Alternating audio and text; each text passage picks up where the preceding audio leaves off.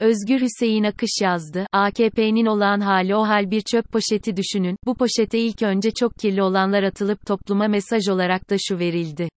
Antidemokratik girişimlerde bulunanlar JITEMİ kurup faili meçhul cinayetleri gerçekleştirenler hesap veriyor. Ne kadar güzel değil mi? Hafıza tazeleyelim. Türkiye'de kontrgeriye eliyle yıllarca solculara, Alevilere, Kürtlere, işçilere yapılan katliamlar da hop bu poşetin içerisinde. Katliamların sorumlusu derin devlet, örgütü darbeci Ergenekon, hesaplaşan AKP iktidarı.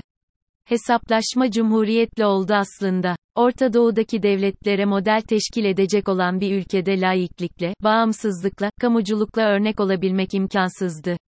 Cumhuriyetin kurucu ilkeleriyle bütünüyle bir savaşım içerisine girip yok etmek doğru olanıydı ve bu yapıldı.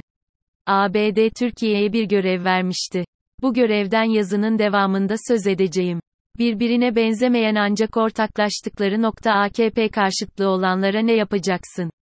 3 saç ayağı oluşturacaksın. Ergenekon, terör örgütü davası, balyoz davası, devrimci karargah örgütü. Şimdi kim sana karşı mücadele yürütüyorsa ekleme yap bunlardan birine. Asker mi? Balyoz davası sanığı olmasını kim engeller? Gazeteci mi sana karşı mücadele mi veriyor? Ergenekon ana davası sanığı oluversin. Solcuysan sosyalistsen sana da bir yer var, devrimci karargah örgütü sanığısın.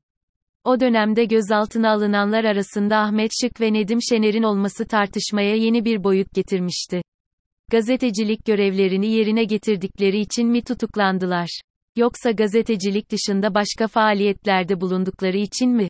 İktidar partisi gazetecilik dışı faaliyetlerde bulundukları için tutuklandıklarını savunurken bir diğer taraf ise sadece gazetecilik faaliyetinde bulundukları için tutuklandıklarını söylüyordu. Yani basın özgürlüğüne vurulmuş bir kelepçe olarak görüyorlardı. Şimdi bu iki isim dışarıda ve yerlerine başka isimler içeride. Nedim Şener davaların sorumlusunun FOET olduğunu tartışma programlarında anlatırken, Ahmet Şık ise gazeteciliği bırakıp, milletvekili olup AKP karşıtlığına devam ediyor. AKP iktidarında her dönemin olağanüstü durumunu yaşayan bir toplam oldu.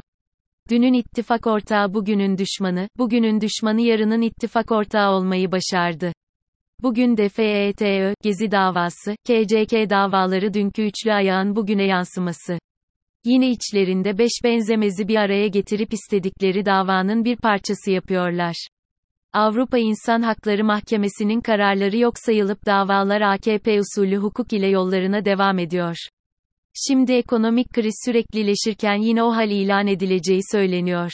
İktidar kendisinin risk altında gördüğü koşullarda bu kozu ortaya sürmeye alıştı. Ancak kriz gibi o halde süreklileşmiş bir hal aldı.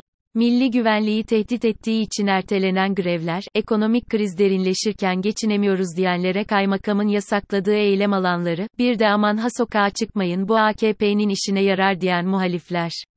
Türkiye o hal koşullarından seçimleri bekleyerek ve oy kullanarak çıkacak ise bu çıkışın sonu yeni bir o hal olacaktır.